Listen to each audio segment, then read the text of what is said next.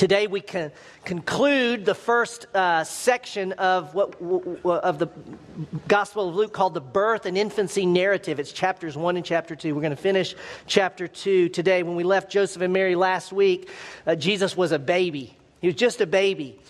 And we noted even as a baby, he kept the law. How did he keep the law? His parents kept the law. So even passively, Jesus, as a baby, was keeping the law.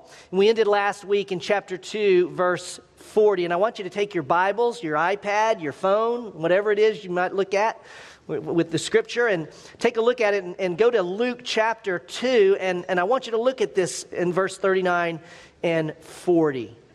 Verse 39 and 40 of Luke chapter 2. It says, When they, that's Joseph and Mary, had performed everything according to the law of the Lord, they returned to Galilee to their own city of Nazareth. The child, that's Jesus, continued to grow and become strong, increasing in wisdom, and the grace of God was upon him. Understand that from birth, 40 days after his birth, say 40 days after birth, to, till 12 years of age, this is all we know about Jesus. That's all we know from 40 days old to 12 years old as we open the passage today. That's all we know. And apparently, according to Luke, it's all we need to know to know for sure. Keep Luke's purpose in mind as we study. Keep that purpose in mind. He's writing so that we will have certainty, sureness, conviction about who Jesus is and what he's done and what that means for us. And it makes this next section all the more, can I say, intriguing. Think about it. We're going to open the passage in a moment. He's 12 we're going to see one incident in his life, and we will know nothing else about Jesus until he's 30. So Luke takes 18 years and chooses one incident and says, This is the one thing you need to know in order to know for sure. It just freights uh, the passage with weight and significance. The passage is like a gift. I'll, I'll, describe it this way it's like a beautifully wrapped gift. And verses 41 all the way to 48 are the, the packaging, and then verse 52 is the box that it comes in. It's all wrapped up beautifully. And then inside this package is a gift. Verses 49, 50, and 51. And what we're going to do is we're just going to unwrap the package. I'm just going to walk through the verse, the passage, and unwrap the package. Then we're going to take the gift and we're going to just look at it. We're going to consider what it means for us and what it means for where we are in life today. Now, you notice we're doing something different today, and Going to teach first, and then we're going to respond uh, in, in, in song. We're going to worship in song. So that's going to come later. So I want you to know that now so you don't feel antsy when we get later and you're going, oh my gosh, I got to go pick up the kids, etc. We've built into the schedule. We're going to end with, you know, normally 20 minutes where we respond in song so you can know that's coming. Follow along in your Bibles with me. Take a look at verses 41 and 42. I'm going to walk us through and unwrap the gift. Verse 41 Now his parents went to Jerusalem every year at the feast of the Passover. And when he, Jesus, became 12, they went up there according to the custom of the feast. Now, let's stop there and get our geography right. To travel from Nazareth to Jerusalem is probably a three or a four day journey. I've got a, a, you know, a Google map I want you to see up here just to get some context for uh, what they went through. They went up, it says they went up every, went up again, up to Jerusalem. Even you're going to see they're going south here. They went up to Jerusalem every year. Jesus is now 12. Jesus goes with him. We don't know if Jesus went. Um, every year or if this is the first time Jesus went up. But take a look at the, the map on the side screen and you'll see, of course, we've got the, the, the Israel is this, you know, this is Israel, this section here, the Dead Sea and the Sea of Galilee up there. Now, it, it's, a, it's a walk. If you were to walk today, start walking today, and go to Cookeville, that's how far they would go. Now, you wouldn't, they wouldn't walk on interstates. I mean, they're walking on roads up and down, ravines, sideways. Again, three to four day journey. It, so you've got Jerusalem is right about there, and Nazareth is right up there. So you got all that 70 plus 80 miles that you go down. Now, you had to go through Samaria, not through it, around it, which made the trip even longer. Okay, so every year they would go up. I mean, what, I mean, what is you know what is it about Mary and Joseph? They they went up every year. Yes, why? They're going to do everything to raise this boy under the regulations of God's law. When they got to Jerusalem, you're going into a city that would be normally 70,000 people, and at the Feast of the Passover, it would swell to 200,000 people. Huge, hustling, bustling place. And, and, and when, they, when, when Passover was going on, you know, you're talking about blood and burnt offerings, all this stuff going on. What was the Passover? The Passover was that celebration they celebrate every year when they would commemorate that God had, get all this imagery in your mind, they'd commemorate when God redeemed them from slavery, rescued them, saved them out of bondage. That's what Passover was celebrating. And how did God redeem them out of bondage? On the night before he rescued them after 400 years of slavery, he said, Slay an unblemished lamb, kill it, take its blood, and put it on the doorposts of your home. This is in Egypt. And at that night, the death angel passed over any home that had blood on it. So if your home had blood on it, if it was, again, get this in your head, if your house was covered in the blood of the lamb, the death angel passed over your home and you lived. If you had no blood on your home, you weren't covered by the blood of the lamb, the death angel took the firstborn in that home. And they celebrated this. Can you imagine? There's all this imagery going on. They get to Jerusalem, and I've got some pictures here just to give you an idea of what Jesus saw. And I'm showing you these because Jesus, if whether this is his first time or he did it once a year, when he came to Jerusalem, I mean, it's like coming from, you know, some little place in South Alabama and then showing up in New York City and you know, it, it, was, it was from Nowheresville, right, to, to the, the city of God. This is a picture from our trip last year when we went to Israel. And we're standing, by the way, you're facing west, and you're standing here on the Mount of Olives. And you're looking west, and the Dome of the Rock. This is the Temple Mount here, and I'll give you a better perspective in a moment. But right below you is the Kidron Valley. Okay, and this is what Jesus, when he, when, when he came into to Jerusalem, this is, he's going to see this massive city. One of the, the, you know, when we came into Jerusalem, I've said this to you before, but I'm telling you, the hair on the back of my neck just stood up. I mean, we came through this tunnel and there it was the city of God. Jesus had to feel something similar, if not way beyond that, on steroids. Now, take a look at uh, this model in the city, which is interesting. Again, this is a model of the city, so you see people standing here. What you're looking at is a, there, we were looking at a model, so you could see the scale size. You get some idea. What did this place look like when Jesus came?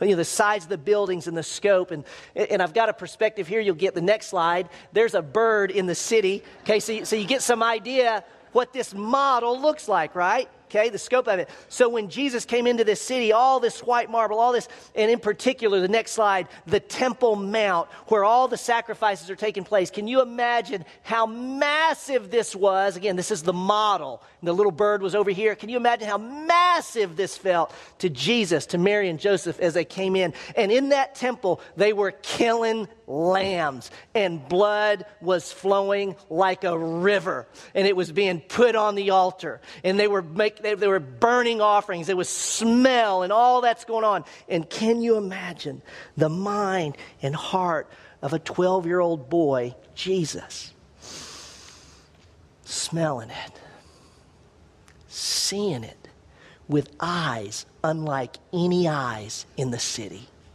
So we're going to see in a moment, he's incredibly self aware.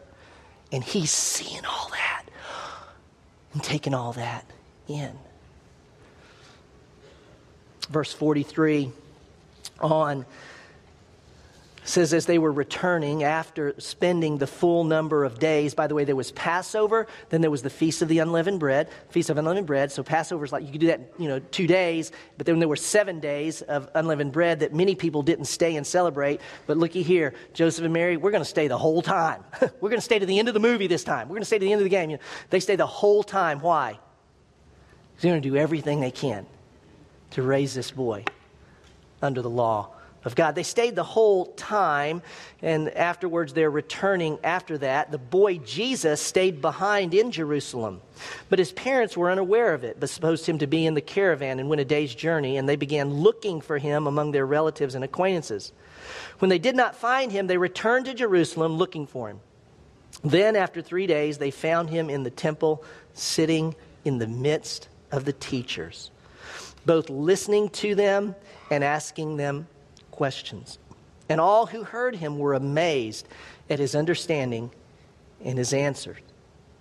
You know, they traveled in that time. I showed you the first slide to show you the distance they would go. You know, they would travel in caravans. It was very dangerous to travel. People got robbed, you know, assaulted along the way. And so they would travel in large groups. And normally they would put the children up front. Why? Because their little legs would set the pace. If dad was in front, you know, then we are going to be going like this. Come on, you know, they're dragging, but they put the kids in front. The wives generally in front. The dad's behind. It was a three days journey there and back. Again, not a safe journey, which is why they stayed together. One day, when they, when they got there, celebrated, seven days celebrated, they leave. They go one day out, okay? Jesus is missing. And, and you go, well, how could he? Well, easy, you know. Joseph thought he was up front, Mary thought he was in back. A 12 year old boy in that day is not generally like 12 year olds today. Remember, in that day, a 12 year old girl could be married. 12, 13, 14. So, so they're very mature in, not just physically, but in their, their mindset and their, their, their temperance, etc. They're quite mature, and so there's a lot of independence. And so it's very easy to see how they would, you know, misplace Jesus. When they go back, so they're one day out, he, he's missing. It takes a day to get back. They spend that last day looking in Jerusalem. They find him. There's your three days. They found him sitting with teachers of God's word, and they found him listening and asking questions. And this is a time to stop and go, okay, let's stop for a minute. What's this tell us? What's it mean to us? Well, let me, let me, let's take it this way. Jesus took time to listen to and learn about God's Word. He's in there listening, asking questions. And you go, wait, wait, he's the Son of God. I mean, he, he knew all that beforehand. No, he did. No, he didn't. Please understand. In his humanity, he was a baby. When he was four years old, he didn't understand quantum physics. He, you know, he didn't. He didn't know that, though he was God. He was human. He had to learn. He had to learn things.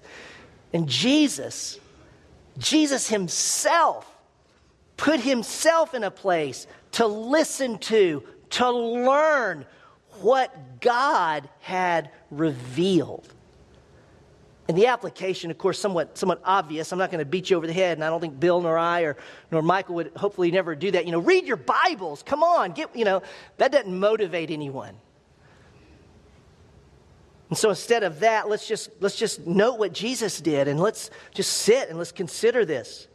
The boy that we're reading about, the man who lived a perfect life, who took our sin upon himself, who was buried and raised three days later. This Son of God who is alive right now, the one who redeemed us and rescued us from all our shame and fear and sin and rebellion and removed us, redeemed us from under the weight of the law. This Jesus, this Jesus put himself in a place to learn what God had revealed.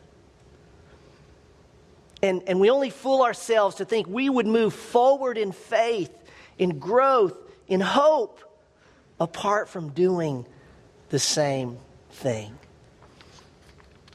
Verse 48. Well, when they saw him, they were astonished. And his mother said to him, Son, why have you treated us this way? Behold, your father and I have been anxiously looking for you. If, if you're a parent in here today, it's not difficult to put yourself in Mary and Joseph's shoes. I remember being at a you know, a high school graduation for, for my niece and 6A school down in Georgia, and we're in this huge football stadium, and, and you know, the, the, the, the we're standing up, the thing ends, and you know what? In just an instant, it's kind of like one of my, one of my kids is, is gone, right? And my brother's there, and you know, it's, every parent in the room knows this feeling, man. It's just like, you, I don't even like to talk about it because of what it creates in you, the, the, just what it does. But in that moment, I looked at my brother, and, and he and I, it's like eye lock. We knew. And he knew go to the exits. And I knew, you know, get the, you know, it's just, you just utter panic. Fear just overcomes you in that moment. And of course, when you find the child, well, you don't know whether to strangle them, you know, would you do this, for, you know, or, or hug them. I'm so glad you're here. And what, what happens? We do both. And that's exactly what Mary does in this situation. Why'd you do this? You know, and thank God, you know, we found you. So the, so the package is unwrapped, okay? And then 52, you know, he kept increasing. So the package is unwrapped. Here we go. Here's the gift. Here's the gift. And let me tell you what, what makes this gift even more precious. These are the first recorded words of Jesus the Messiah. He said a lot, I'm sure, you know, in those 12 years, those 18 years. These are the only ones we got.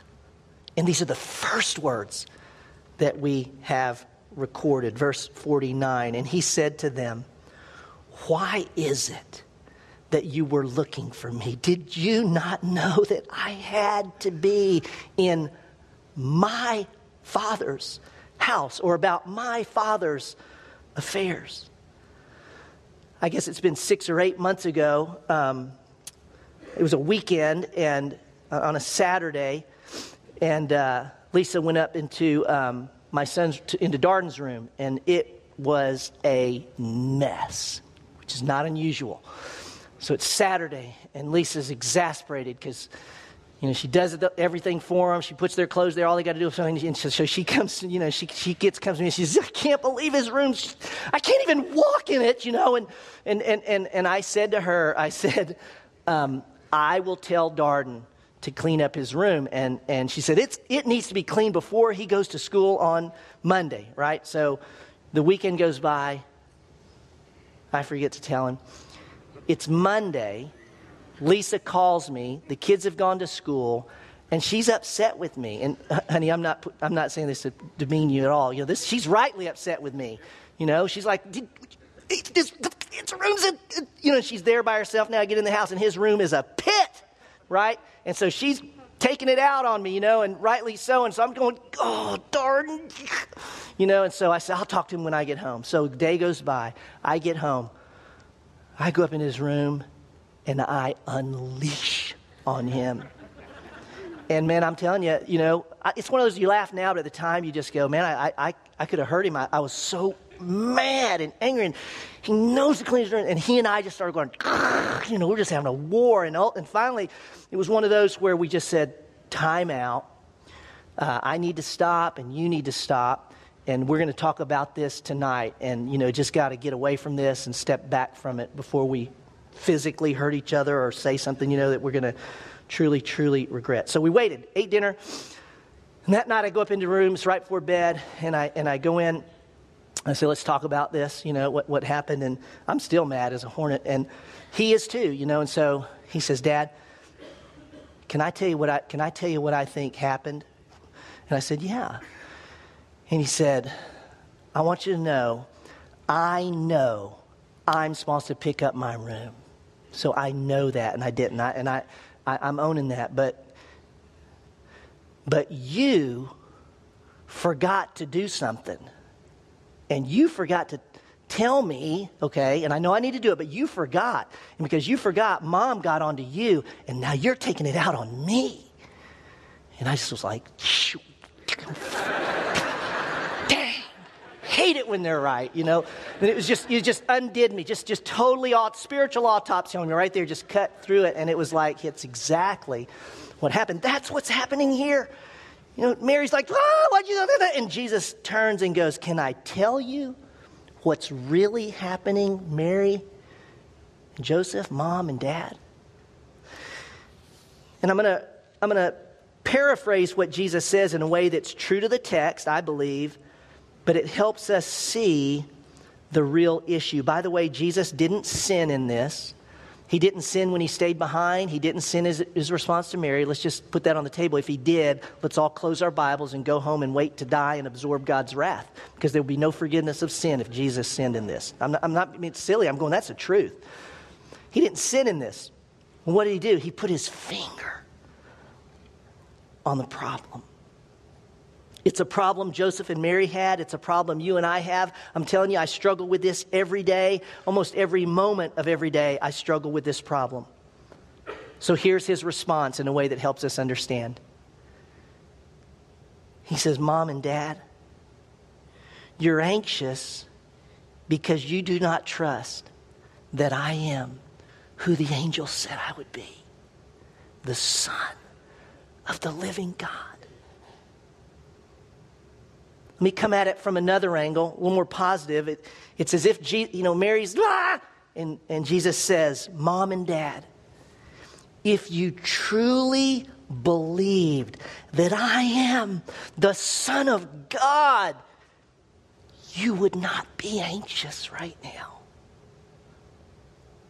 See, is anybody else you know, anybody else have trouble believing Jesus is the Son of God when life's going to pot around you, when things are going wrong, it's not going right? Anybody else have trouble just going, no, Jesus, you are the Son of God. You came, you lived, you died, you're buried, you're raised again, and you are at work in my life, and you are working this out even for my good and your glory. Anybody else have trouble trusting that? Trusting that in moments? You know, anybody else have trouble just going, well, I'm at rest. I am resting confidently in who Jesus Christ is, rather than frantically, fearfully going about life trying to put things together. Anybody else? We all do, don't we? Struggle with that simple, profound truth. Verse 50 tells us they don't understand the statement. I'm going to tell you something. They didn't then, but in, excuse me, in time, they will. And then let's finish the, the package here. Verse 50 tells us, or verse 51 concludes with something that I, I think is almost incomprehensible. And here's what I mean it's like I, I can't even believe this happened. Verse 51 And he went down with them and came to Nazareth.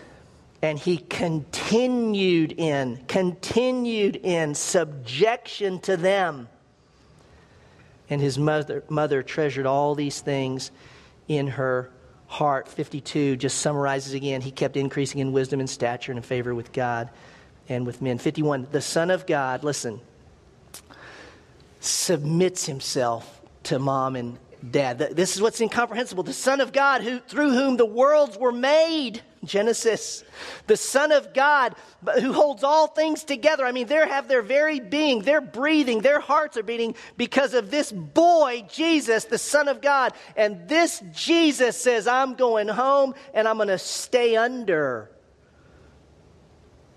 their authority in my life. It's just almost incomprehensible. Well, this is the only incident we have from age 12 to age 30. And then, of course, he only lives three more years. I mean, this thing's loaded. I would suggest that the primary message is found in what Jesus says about himself. Here's the nut, here's the gold in the passage, here's the gift. It's what Jesus says about himself. Connect this story with the story that we read last week. Connect it all the way with, Je- with Luke chapter 1, all the way up to where we've been. Luke is following Old Testament law anything to do with life and death's got to have two or three witnesses. And so last week we saw Luke brought Simeon, righteous man, Anna, godly woman, two witnesses that says this is the son of God. Connect the passage we just read. What do we have? The third witness. You see that? He says, here's the third witness. Who's the third witness? Jesus himself. My Father. There's only one who could say that. My Father, begotten of God. My Father, about His affairs, about His work in His house. And I asked the question of Simeon and Anna were they credible witnesses? Absolutely. Dare I ask the question is Jesus trustworthy? He's the sinless Savior, Messiah Son of God. And he's the third witness that Luke gives us. Well, the story also matters because I think in the story itself, we learn some amazing truths about faith, about spiritual growth, about God's Word. I've already mentioned what I, about God's Word. And so, so let me move beyond that and, and let me just offer to you three observations that you might consider uh, for, for, for our own application. Okay, what does the text mean to me now, today? What, what, what, what lessons are here? What, what truths, what principles? I'm going to give you three. The first one I'm going to qualify. So, so hear me very carefully. I'm talking to every person in this room who still lives at home. I'm going to say it a couple ways. I'm talking about, I'm talking to every, every person in this room who, you know, is still uh, you know, you're not, you've not reached adulthood. You, you are not living, you are not making life on your own. You're not out there, a grown adult, taking care of yourself. You haven't reached that time in your life. Okay, this is the first principle, and this is for you. Number one, Jesus submitted himself to imperfect parents. He submitted himself to imperfect parents. And to every young man and, young woman here, let me say the fact that your parents don't get you, the fact that, that they do make mistakes, please hear me, does not excuse you from removing yourself from their authority before the right time. God has placed authorities, listen, in your life and then we'll see in a moment in all of our lives. He's placed authority in your for, for your good and for God's glory. When you remove yourself from mom and dad's authority, appropriate authority, early, when you remove yourself, please understand you remove yourself from their care and protection and you put yourself in a place where you're going to be harmed. It's not good for you. And please know this it mars the glory and the image of God when you do that. And I want you to know, younger people, there's not a parent in the room that paid me to say that to you, okay? They didn't pay me. Your heavenly Father is saying that to you. And He never makes a mistake. And He totally gets you. And that's who's speaking now. Well, now, okay, now let me take that principle and expand it to the whole room. Okay, the New Testament certainly does. So the second application for you possibly is this there is no spiritual growth apart from spiritual submission. Please know for everyone in the room, so now it's not just the younger men and women, I'm talking about everyone in the room. There is no spiritual growth, there is no increasing in wisdom, stature, and favor with God and men apart from s- spiritual submission to authorities in our life. God has placed authorities in our life, as I said earlier, for our good and His glory. And the imperfections of those authorities, wherever they are, the, their imperfections, their mistakes, okay, listen, it does not give us an excuse to remove ourselves from that God given authority. God's timing in your life and mine is often managed through God's authorities in our life. God's direction in your life is often managed through God's authority in your life. And I'll say this God's blessing and favor in your life and mine is often mediated through those authorities God has placed in our life. I'm going to summarize it like this God uses imperfect authorities in our life to work out his perfect plans and purposes. I'll say it again. God uses imperfect authorities in our life to work out his perfect plans. Third principle fear makes fools of us all.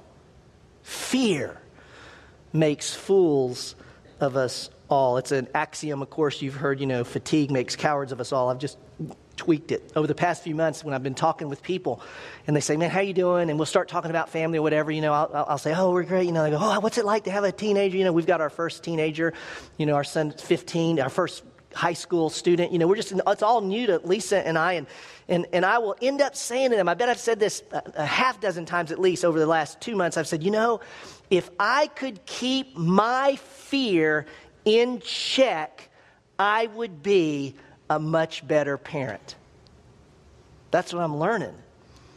And, and, what I mean by that is that when I'm fearful, you know, when I get afraid for my kids, I'm not sure when I get fearful, I'm going to tell you what comes out when I get fearful anger, you know, control. And, and the truth is, when I'm fearful, I'm a terrible parent when I parent out of fear. And what I end up doing parenting out of fear is actually interrupting what God may be doing in my child's life and then creating tremendous havoc between my child and I. Why? Because I'm afraid.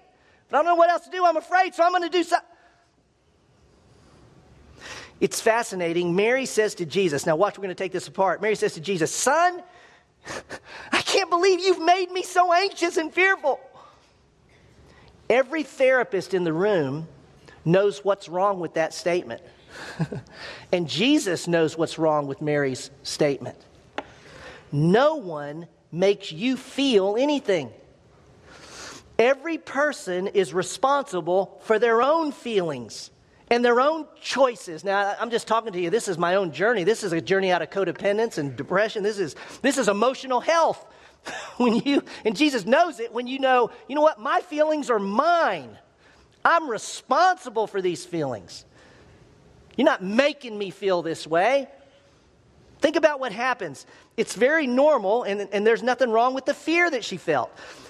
They're going home, and the kid is missing. What would you feel? I'd feel fear. That's normal. Something's wrong. I'm afraid.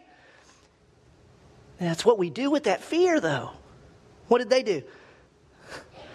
Rather than walk in faith, I'm going to say it this way they, they chose their flesh and they go, oh my gosh, we got to faith. And they go back looking, da, da, da, go through all this. And so finally, when she finds Jesus, what comes out of her? I'm so mad at you. I can't, you're...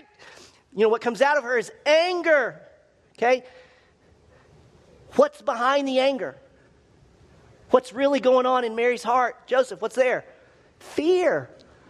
That's normal. That's right. You ought to be afraid your kid's missing. Now, in this situation, though, think about it, and this is where I'm going to apply it to us. In every situation in life, we've got this choice. We can choose our, our flesh and we can choose faith. And, and so, Mary, the kid's missing. I'm afraid. Now, I can choose faith. You know, think of your own life. Something happens in your life, someone hurts you, something goes wrong. You're not sure how we're going to make it. I'm afraid.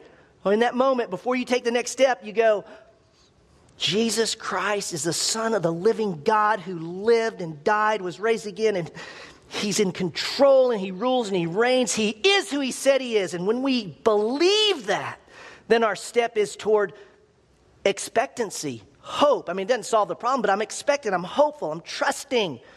If I'm back here and that happens in my world and I go, no, I got to take care of this, I got to fix this, then we go toward fear anxiety.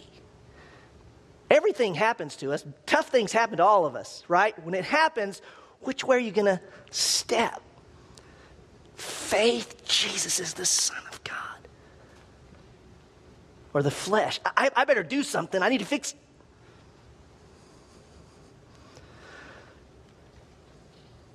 And we've got that choice every day.